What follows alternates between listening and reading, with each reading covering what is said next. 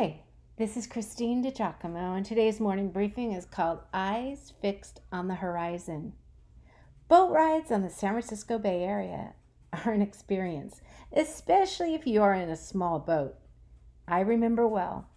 We would set out from Alameda, my hometown, to cross the bay to Sausalito, sometimes even going out under the Golden Gate Bridge.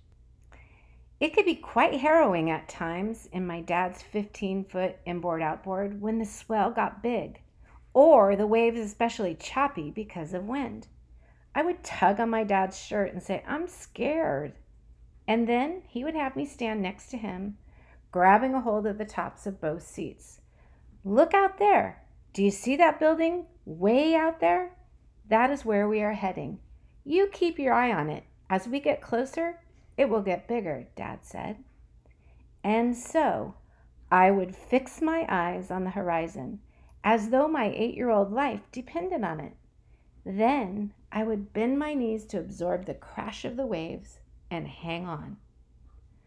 Paul had his gaze firmly fixed on the horizon, on eternity.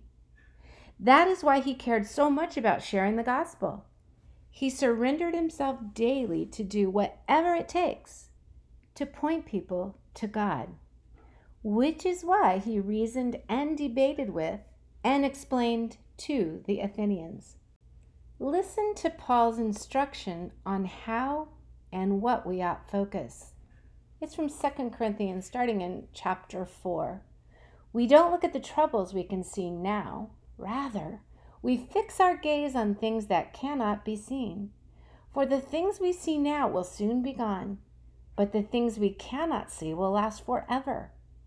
For we know that when this earthly tent we live in is taken down, that is, when we die and leave this earthly body, we will have a house in heaven, an eternal body made for us by God Himself, and not by human hands. We grow weary in our present bodies and we long to put on our heavenly bodies like new clothing. For we will put on heavenly bodies. We will not be spirits without bodies. While we live in these earthly bodies, we groan and sigh. But it's not that we want to die and get rid of these bodies that clothe us. Rather, we want to put on our new bodies so that these dying bodies will be swallowed up by life. God Himself has prepared us for this and as a guarantee, He has given us His Holy Spirit. So we are always confident, even though we know that as long as we live in these bodies, we are not at home with the Lord. For we live by believing and not by seeing. Yes, we are fully confident, and we would rather be away from these earthly bodies, for then we will be at home with the Lord. So, whether we are here in this body or away from this body, our goal is to please Him. For we must all stand before Christ to be judged. We will each receive whatever we deserve for the good or evil we have done in this earthly body. Paul, the tent maker, describes our bodies as tents that we occupy for a while. For a tent is never meant to be permanent, but temporary. Tents are not meant to be places of comfort or of security, though they do offer shelter for a time. Tents are easily destroyed, as are our lives in our physical tents, our bodies.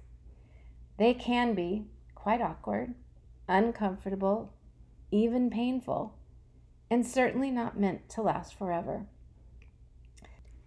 Unless the Lord returns in our lifetime, which it certainly seems he could, our tents will wear out. Unless he comes back while we live, 100% of us will die. Are you afraid to die? If folks are honest, most would admit that they are afraid. Their reasons vary from the fear of the unknown, like the fear of what's on the other side, to a fear of having great physical pain at the time of death, well, having been bedside numerous times near the end of someone's life, I will tell you that it is an intimate moment, a sacred time. And like you would guess, for the person who has a strong faith that she will be with Jesus, and be reunited with loved ones, there is peace. And then death can even be beautiful. On the contrary, when one is unsure, there is often unrest, sometimes torment, even if the individual cannot speak. It is eerie. Scripture tells us in this passage we just read from Paul what is going to happen to us when we die. One, our spirits will depart from our bodies, at which time, two, we will be present with the Lord. We will be given new bodies that Christ Himself has fashioned for us, and fourth, we will be judged. Paul referenced this in Acts chapter 17, verse 31. Now, judgment for those who do not know Christ will be for sin and will mean eternal separation from God forever. Judgment for those who know Jesus, rewards. God does not play guessing games with us, and that is a good thing. And though life can be rough, it is not all there is. We can bend our knees in faith, trusting God to guide our boats when in big waves. All the while, we keep our gaze firmly fixed on our destination, our heavenly home, and meeting Him. Nothing on earth will compare with seeing Jesus face to face. What will He say to you? Hey, what's your name? Oh, I hope not. Or will He say, Welcome home, Milo. Welcome home, Jennifer. I've been expecting you and have gotten things all ready just for you. Oh, welcome home, good and faithful child.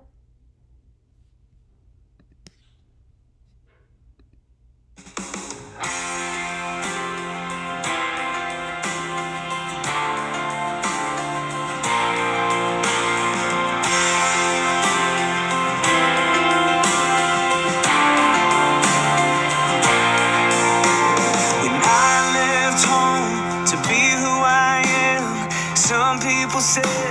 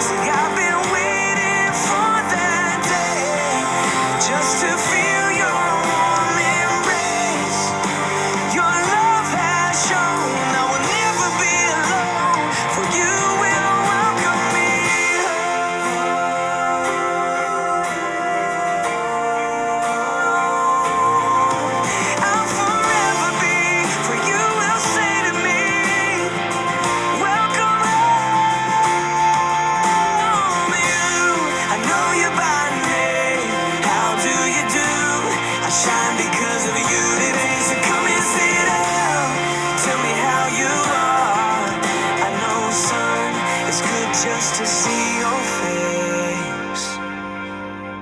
When I left home to be who I am, some people said.